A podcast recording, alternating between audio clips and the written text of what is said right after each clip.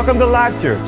I'm so glad that you joined with us. We really pray that this message today will make a difference in your world.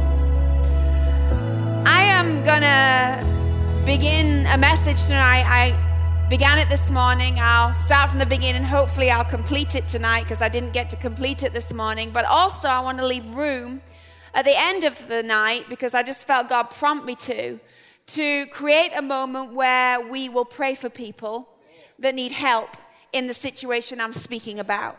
We're going to, at the end of the service, allow five minutes extra. At the end of my time, I'll finish sooner so that we can create an atmosphere of worship, so that some of you can seal something in response to what I'm speaking about. That means that there's something that just is the layer that is like a lid on the situation that you've been struggling with, so that we send people out tonight with a sense of a God kiss on a decision you're making, on a, on a, on a something inside, maybe you as a couple that you're going to come to an agreement about, as a family, as a young person. I want a lot of our young people to listen up tonight because there's some of this that you need to really decide upon this evening. And so I am talking to you tonight on the subject I began this morning. And if you like titles for messages, the title for this message is The Prison of Indecision.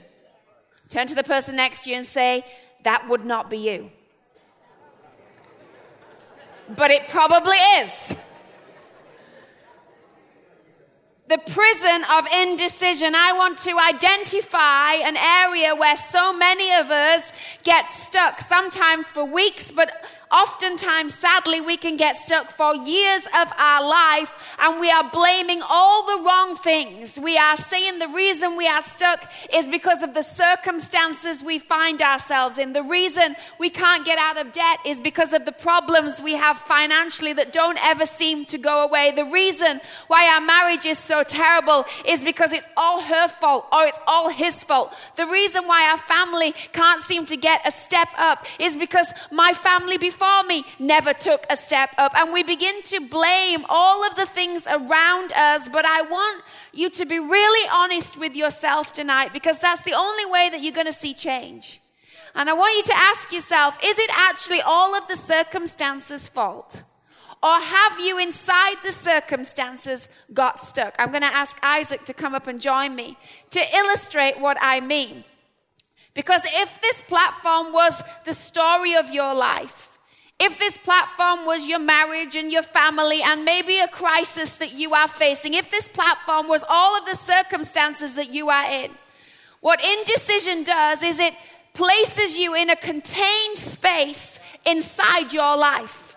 What, di- what indecision does is it is inside all of these things that are going wrong, you become this person that gets stuck inside these four walls of containment saying, It's just the way it is. It's never going to change. I can't see a way out. And you begin to get inside of here, and now you become shy of making a decision about what you're facing. You freeze on the inside. And so now you might be look like you're moving in your life.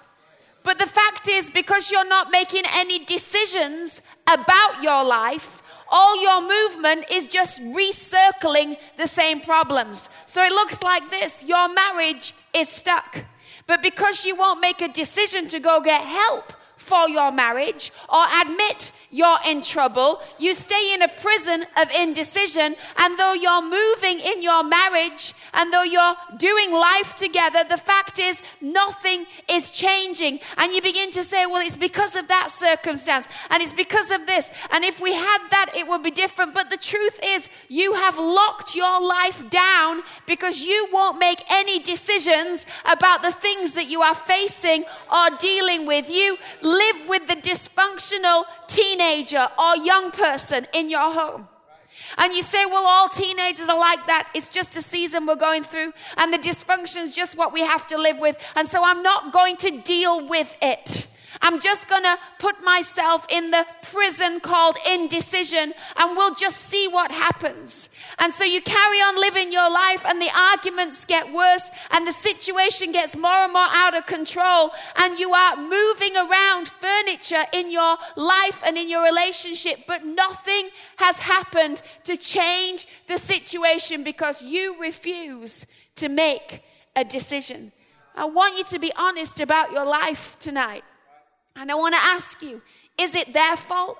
Is it her fault? Is it really his fault? Is it really the addiction fault? Is it really the neighbor's fault? Is it really the family history fault? Or have you, inside of all of that circumstance, gone somewhere inside yourself, locked your life down, and become someone that is your own prisoner because you will not make a decision about things that simply need a decision made about? You can come out of your prison. I want to help you this evening to get out of your prison, to free yourself by making decisions, by understanding the power that you have to make a decision. The Bible says it so clearly in Deuteronomy 30. I love these verses. It's like they're written to let us know, guys, it's really not that difficult.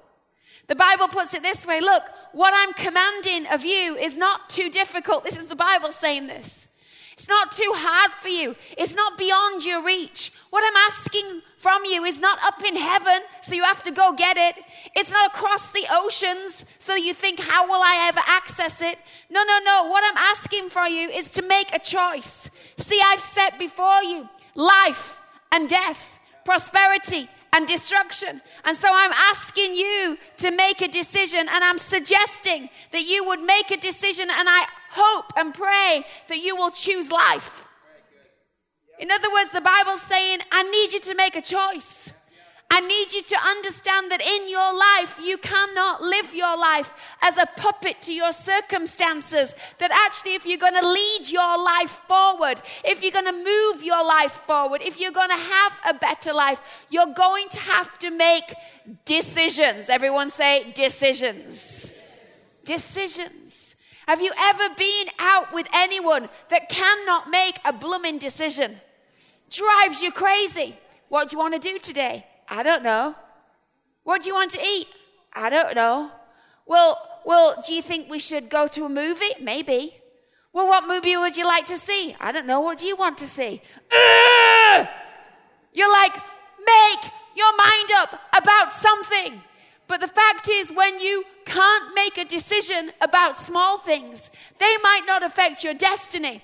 But when you can't make the same decisions about big things, you are in trouble when you can't decide whether you should cut the relationship off, when you can't decide whether you should get out of debt, when you can't decide whether you've had one drink too many, when you can't decide whether you should not raise your hand to your wife, when you won't make a decision about the way you speak to your children, we are in trouble and you can't blame circumstances anymore. You have to understand no, you must choose life or death, but choose something.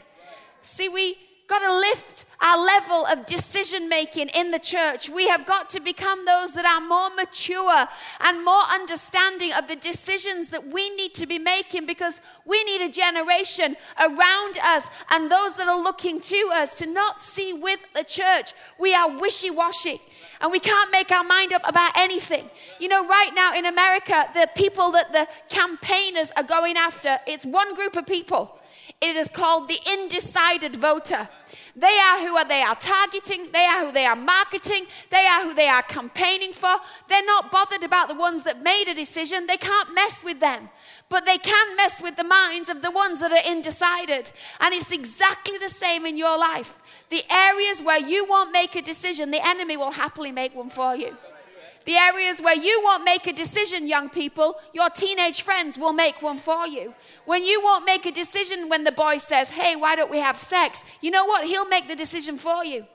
You've got to make decisions in your life, or someone else will decide for you. And the church should not be the ones that are shy of making a decision. We should not be the place where all you hear are maybe, might, not sure. Can't say. Possibly. I'll think about it. We should not be the people that are temporal, not sure, nervous, double minded. We go round and round the circumstances so many times because no one dare say or make a decision.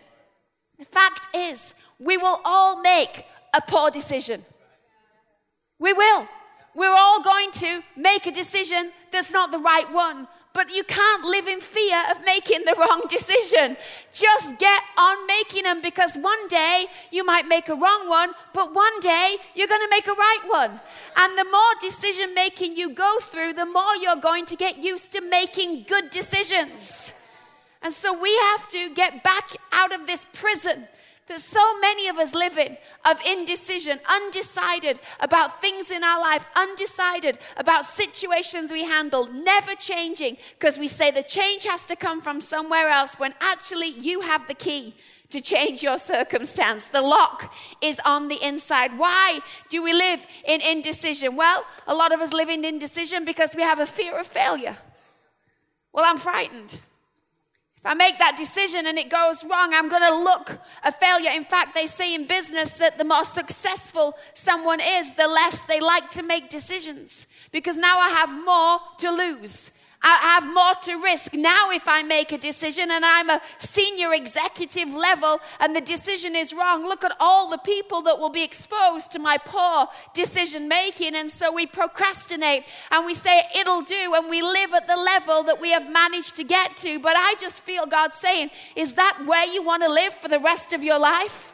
Is that it? You want to live in the same place, in the same conversations, with the same company? You don't want to stretch further, believe for more? Well, if you're going to do that, you're going to have to make decisions. Decisions that will upset the comfort that so many of us have got used to living in. Decisions that will rock the boat instead of steady the boat. We allow fear to freeze our future. And some of you, your future is frozen, and you have the power to defrost it tonight by making some decisions. The prodigal made some bad decisions. He made bad decisions. A decision to squander his wealth, a decision to be with wild people, a decision to live wild. But you know what? For all the bad decisions he made, he came to a point where he started to make good decisions. And then he made a good decision to go home. He made a good decision to ask for forgiveness. He made a good decision to restore his relationship. In other words, it doesn't matter if you've made bad decisions, God can still help you make good decisions. If you've got failed decisions in your background, don't let them be the reason why you don't move into the foreground of your future. Allow God to direct you, but He cannot direct you if you will not move. Jonah made a bad decision. God sent a whale to help him out in his re decision. And it was not until he made a new decision that he got out of the whale. Some of you are in a whale, you don't like the whale, the whale smells, you want to be out of it. The only way you're going to get out of the whale is making a decision. And when Jonah said, I'm going to Nineveh, the whale went spew. Jonah was thrown out because he made a decision. Many of us, we won't make a decision because we are paralyzed by our past. We are paralyzed by people. We don't want to upset anyone. Well, if I decide to join that church, if I decide to serve on that team, if I decide to go to a life group when my friends don't go to a life group, if I decide to give my money to the church, what will my friends think about me? They'll think I've lost my mind. And so we don't make any decisions because we are too bothered about what everybody else thinks. Paralyzed. So you're like, God, bless my finances, but I can't give because what will people think? God's like, I'm sorry, your indecision has paralyzed my ability to help you. I, I, I, want to live a life on fire for you, God, but I'm paralyzed by what will my friends at school think? And so your indecision means that you don't get the place that God wants you. You don't get the dream that God had for you because I don't want to upset anyone. And so indecision becomes something because of our paralyzing of our past our relationships or people around us. Do not become a prisoner to situations that God has asked you to be an architect of. Sometimes our indecision, if we're honest, and you have to be really honest, is because you're a control freak. You won't make a decision because you need to control the outcome. And if I make that decision, there's too many things that I can't control right now. And so, until everything is controllable, which by the way, you will never be in a place where everything is controllable because people change their mind, situations happen, the wind blows in different directions. And so, you can't live your life where you're like, I have to control every element before I'll make a decision. You can't. And so, some of your control freak tendencies keep you inside this prison because at least you can contain everything in the prison. At least you can control the way that it looks inside the prison. God did not call you to live your life that way.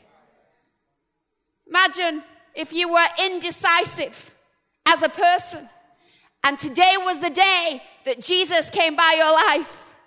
Jesus was looking for decisive disciples. You know how I know that? Because he said, Follow me, and kept moving. You did not have time to be indecisive. You come, oh, I'm not sure. Oh, I don't know. I need to phone a friend. I need to speak to a few more people. Jesus was moving as he said it. Follow me. In other words, I'm checking. Can you make a decision? Can you go with your gut? Can you make a decision? Can you follow me in this instant? And those that could not, those that came to Jesus and said, Yeah, but what about this and what about that? Jesus said, Go home. Go home. I, I don't want to put that on you. I don't want you to live in this place where you feel I've dragged you to something. I need those that can make a decision and move forward. He wanted to train his disciples to be decision making leaders. How do you think they got so much done in three years of public ministry? They got it by not having meetings of indecision after indecision, but they got it by doing stuff making a call and going for it. Even if it was a dumb call or even if the call didn't work out. Peter made a decision to step out of a boat and stand on water. He didn't last for very long, but at least he made a decision. Hello. Some of you, what if I sink? But what if you don't? What if I sink? Well, if you sink, you had a few moments on the water. If you sink, you have a great story to tell about why you sank. If you sink, maybe the hand of God will be able to grab you and rescue you, and you will have a testimony that no one in the boat had. Make a decision and go with it. We have to become those that are more courageous, more in love with our future than we are married to our past, more committed to stepping out of the boat than we are keeping the boat tidy.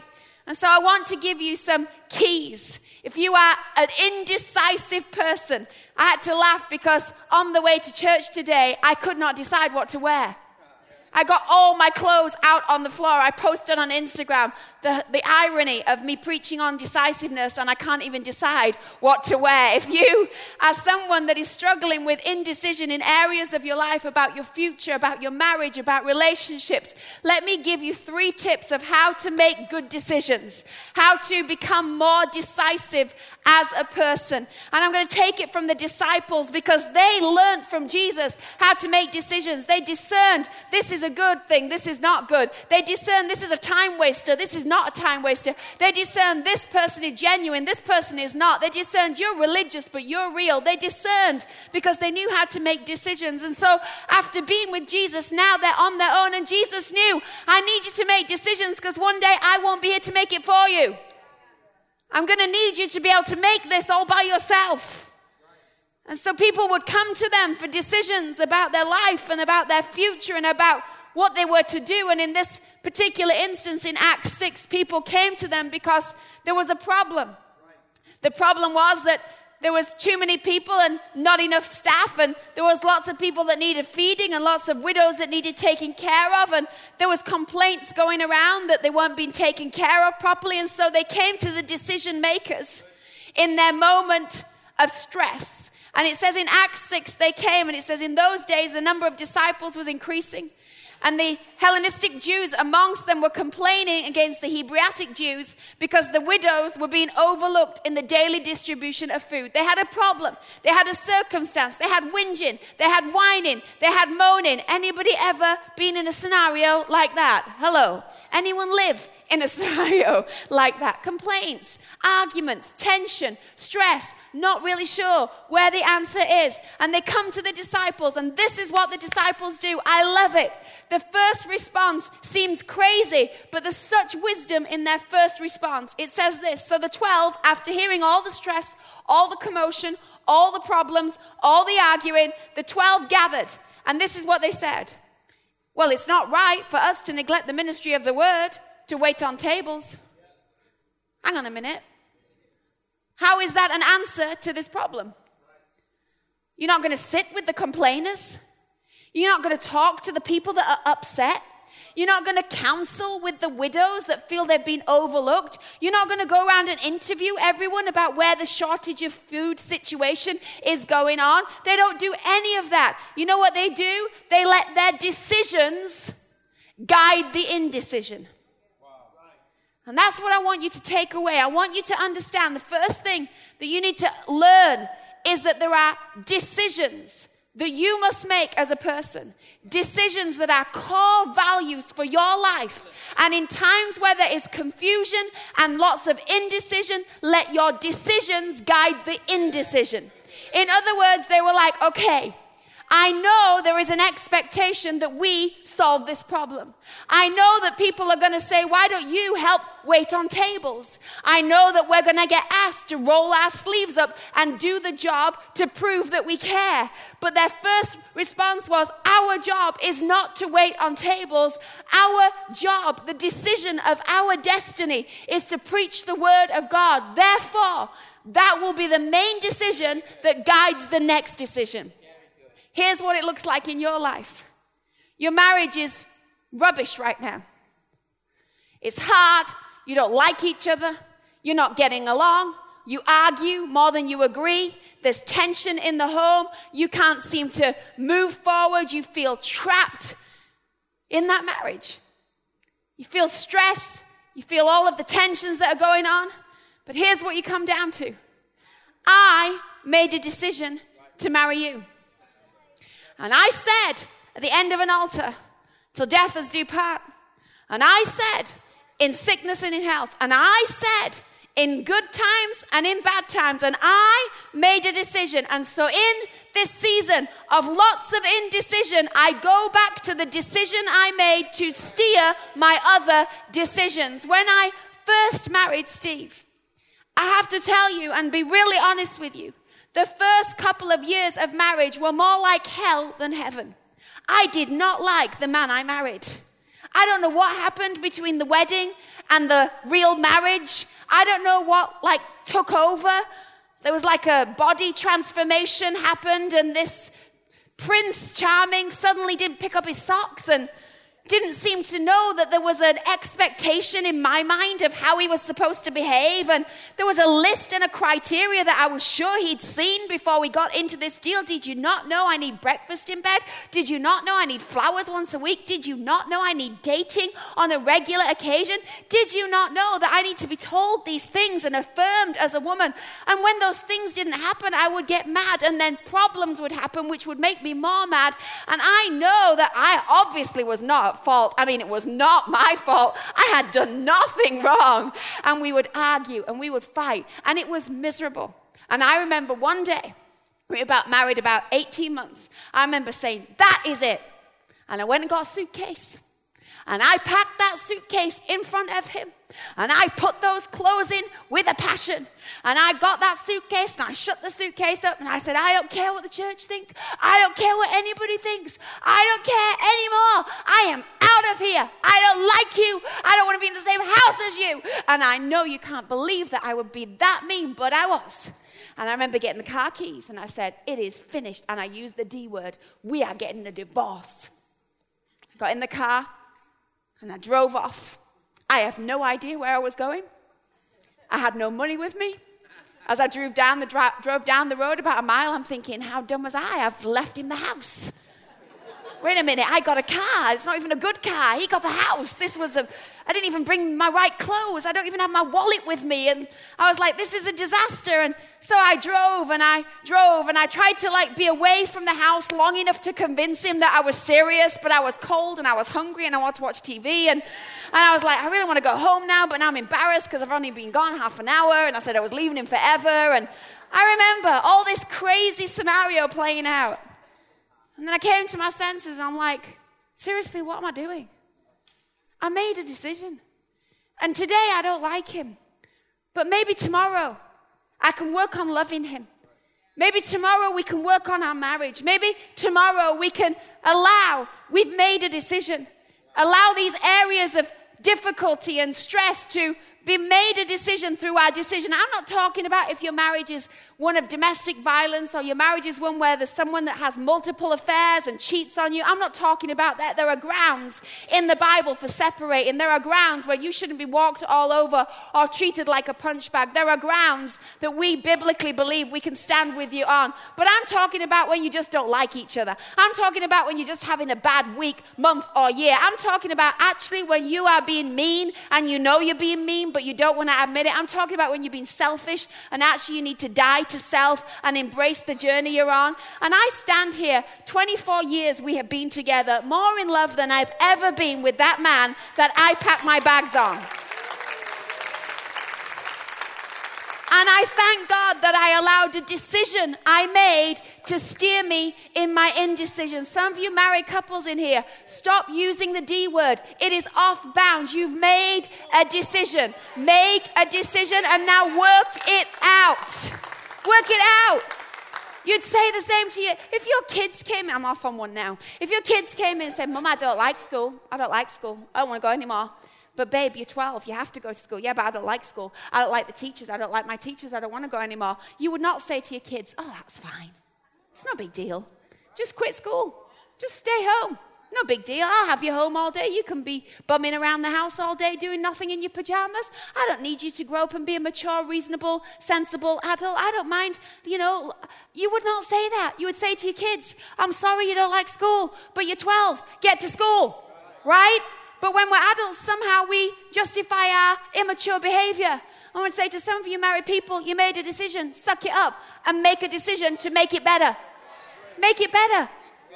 Make it better made a decision to have kids, you can't send them back once you've had them. You made your decision. You're stuck with them. I'm sorry, they don't come with a return to sender post bag. I have checked on several occasions, but they don't. You can't send them back. You're stuck with them. So you're going to have to allow your decision to have them, hello, guide the moments of indecision you have about them. I made a decision years ago that I would be in church. Whether it was a Sunday with the songs I liked, whether it was a Sunday with the preaching I liked, whether people were nice to me or not nice to me, my responsibility that I made, my commitment I made was I am deciding to be in church. Tells me in my Bible, planted in the house. I'm making a decision. So whether I felt like going to church or not. And guess what? Newsflash there are some Sundays I'm the pastor, I don't want to come to church. I don't. I want to stay in bed, feel sorry for myself, eat popcorn, and watch a movie. But I gave up the right to that moment of indecision because I made a decision. Hello. In moments of indecision, unclarity, pressure, go back to the decisions that are fundamental for your future. We made a decision to be generous. We've made a decision to tithe. Whether we feel like it or not, we have made a decision. What are you making a decision about? Joshua said, As for me and my house, we made a decision. I've made a decision that our kids are coming to church until they are old enough to make the decision for themselves. Then they can decide. But right now, you're 10. We're going to church. I don't want to. I want to play my PlayStation. Tough. You're going to church. Yeah, but I, it's not fair. Tough. You're going to church. Hello. I've made a decision that will guide your indecision. But some of you, you live your life at the beck and call of whatever anybody decides on that given day. And then you wonder why there is no consistency in your marriage, in your parenting, and in your family. The disciples answered the problem with that statement It's not right for us to neglect what we're called to do, to wait on tables. Let your decision guide your indecision. It then goes on to say this that then the next thing they did was they went and gathered the brothers and sisters and they said this to them Go choose seven men from among you who are known to be full of the Spirit and wisdom. And we're going to turn this responsibility over to them. And then we're going to give attention to prayer and the ministry of the word. In other words, the second thing I want you to learn is that you need to learn how to decide, not in leaps, but in steps. The reason why many of us don't make decisions is because it seems so hard. Well, it's such a big decision. I, you know, I, I'm not really sure where to start. I feel confused. No, no, break it down. Take steps, not leaps. They said, This is what we're going to do. We're going to choose some people. They're going to go find the people. Then, when they find the people, we're going to look at the people, then we're going to pray about the situation. In other words, we're breaking down the problem and getting others involved in helping us make a good decision. Zacchaeus made a decision. I'm going to get out of bed today. Next decision. I'm going to go see that Jesus bloke. Next decision. I can't see, so I'm going to climb a tree. Next decision. Jesus is at the bottom of the tree. I'm going to come down. Next decision. I'm going to have Jesus over for dinner. And then finally, as he sat with Jesus in front of him, he makes the biggest decision of all, which is, I need to get my life right, and then decides to pay everybody back what he owes them. He did not wake up that morning and say, How in the world do I right my wrongs? Because he wouldn't have had a clue.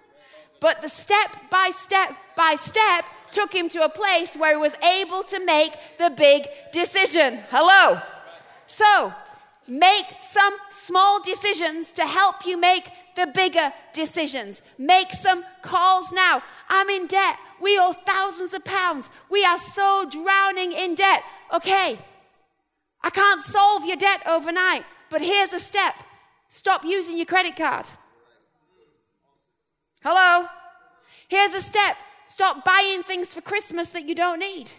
Here's a step stop living beyond your means. Here's a step Go get debt counseling for your family. Here's a step learn how to use money better and manage money differently.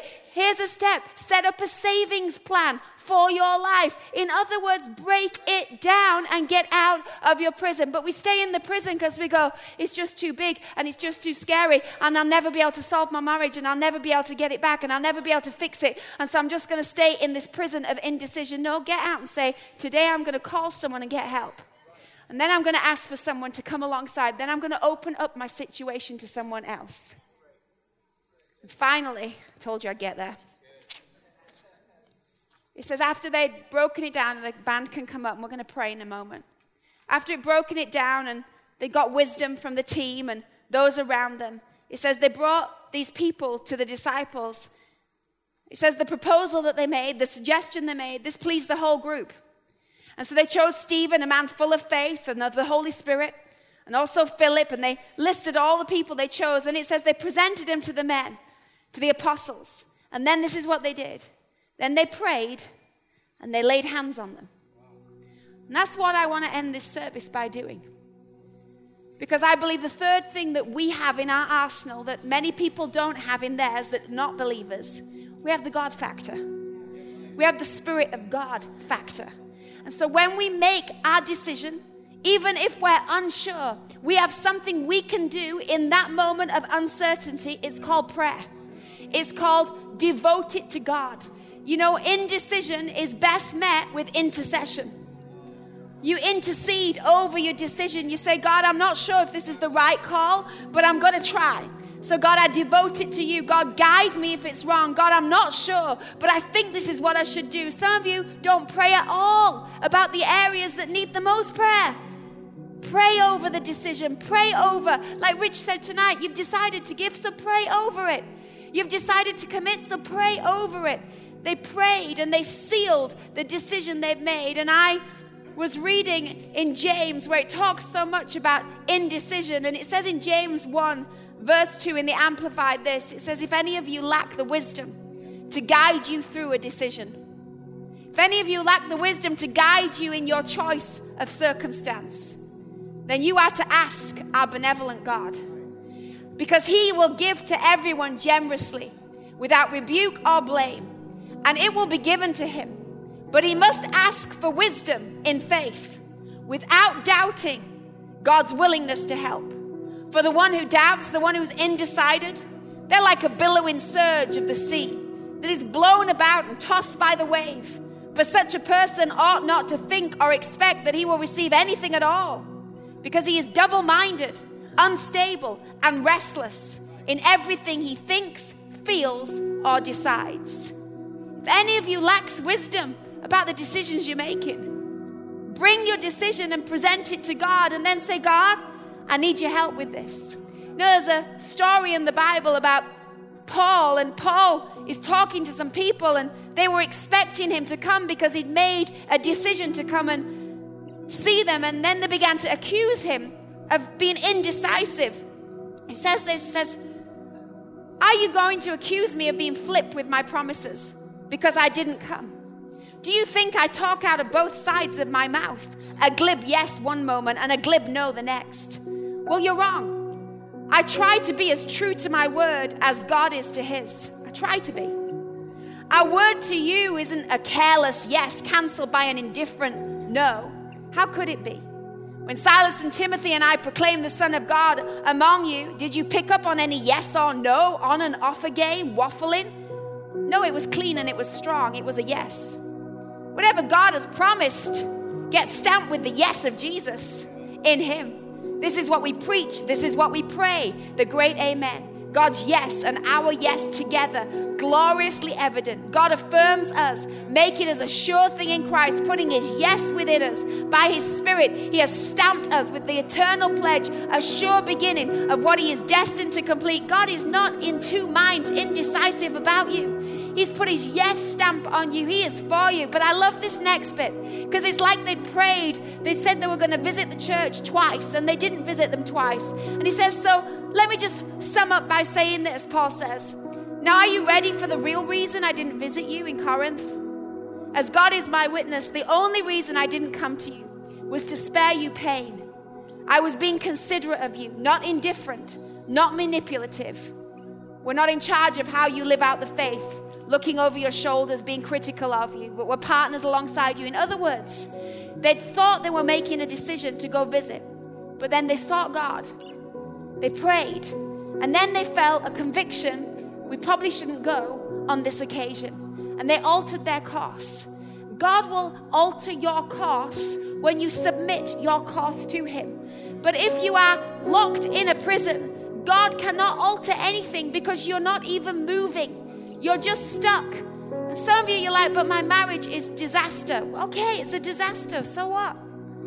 I can I could introduce you to 10, 20, 12 couples in this room that were there where you were. Maybe five years ago, maybe 10 years ago. It was a disaster for them too, but they're here. Their marriage is restored.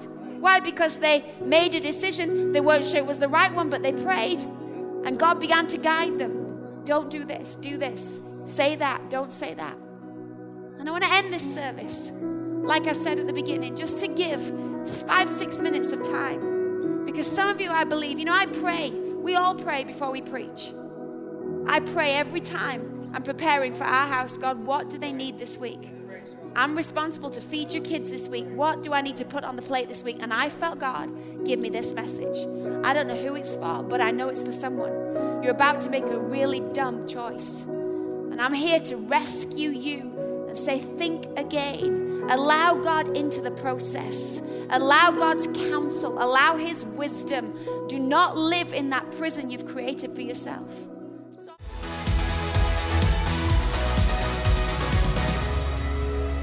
Hey, I'm so glad that we had this time together. And now we are praying that you get busy following Jesus, making a difference in your world. And we want to invite you, come visit us in one of our four campuses Bradford, Leeds, Belfast, or Warsaw, Poland. And we would love to see you soon. Charlotte Gambill's latest book helps us to find perspective in the tough seasons of life. It talks about wisdom in the weariness, strength for the struggles, more passion to persist, and joy for the journey of life. Engaging, personal, and full of biblical truth and wisdom. To purchase this book or discover more resources, visit her website charlottegambill.com.